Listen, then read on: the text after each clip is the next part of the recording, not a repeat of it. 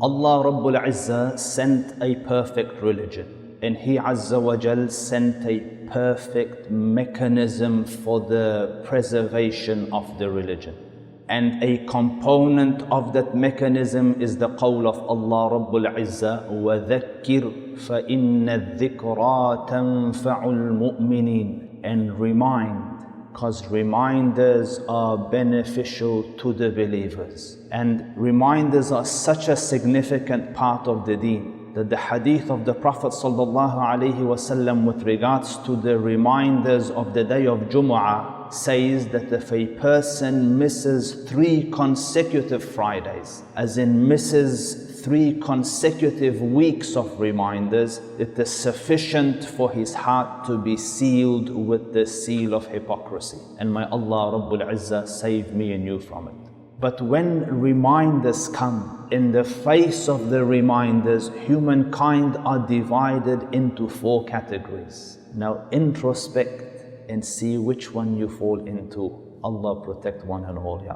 The worst, lowest category is the category of the hardened polytheists and pagans of old. And they were people who could not stand reminders. They were allergic to it. They used to run from it as the Quran says, فَمَا لَهُمْ عَنِ التَّذْكِرَةِ مُعْرِضِينَ Why do they flee from reminders? كَأَنَّهُمْ حُمُرٌ مُسْتَنْفِرَةٌ فَرَّتْ مِنْ قَسْوَرَةٍ As though they are donkeys running from lions. وَالْحُمْرُ جَمْعُ الْحِمَارِ وَالْقَسْوَرَةُ عِنْدَ الْهَبَشِ الْأَسَدِ And hima, humur, you know, plural of uh, of donkey, so like donkeys running away from lions. And this is the worst of the categories to be in. Above this, better than this, but still in danger, is the category of the hypocrites. They are people who can stay in an environment in which a reminder is being given, but it comes into one ear and out of the other. They don't register it, they don't contemplate on it, they don't act on it. It is just like water rolling off a duck's back. So their situation, as the Quran says, you know, they come to a gathering, listen to it, and as they step out, قالوا للذين أوتوا العلم ماذا قال آنفا أولئك الذين طبع الله على قلوبهم Just stepping out of a reminder session, they used to say, what did he just say? So Allah Rabbul Izzah says, their hearts have been sealed. So this is the second category. The one above this better than these two are those who will only listen to reminders if it comes from a certain type of people, from their clique, you know. And this is the sickness that some of the Quraysh had.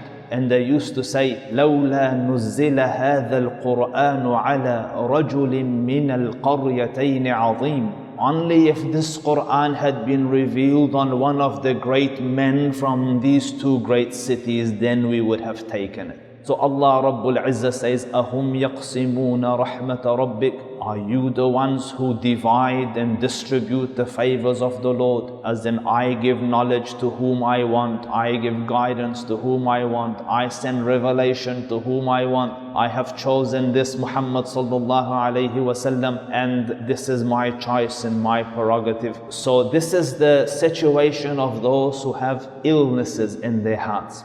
But the best category of people are the ones who listen to a reminder and digest it, contemplate it, and action the best of it. So they hear and then do the best part of that speech. So Allah Rabbul Izzah says about them, فَبَشِّرْ عِبَادِيَ الَّذِينَ يَسْتَمِعُونَ الْقَوْلَ فَيَتَّبِعُونَ أَحْسَنَهُ أُولَٰئِكَ الَّذِينَ هَدَاهُمُ اللَّهُ Give glad tidings to my servants who hear the reminder and then enact on the good of that reminder. These are the ones who are guided and these are the ones who are people of intelligence. May Allah Rabbul Izzah make me and you of the people whom Allah gives glad tidings to and of those who are guided and those who are intelligent.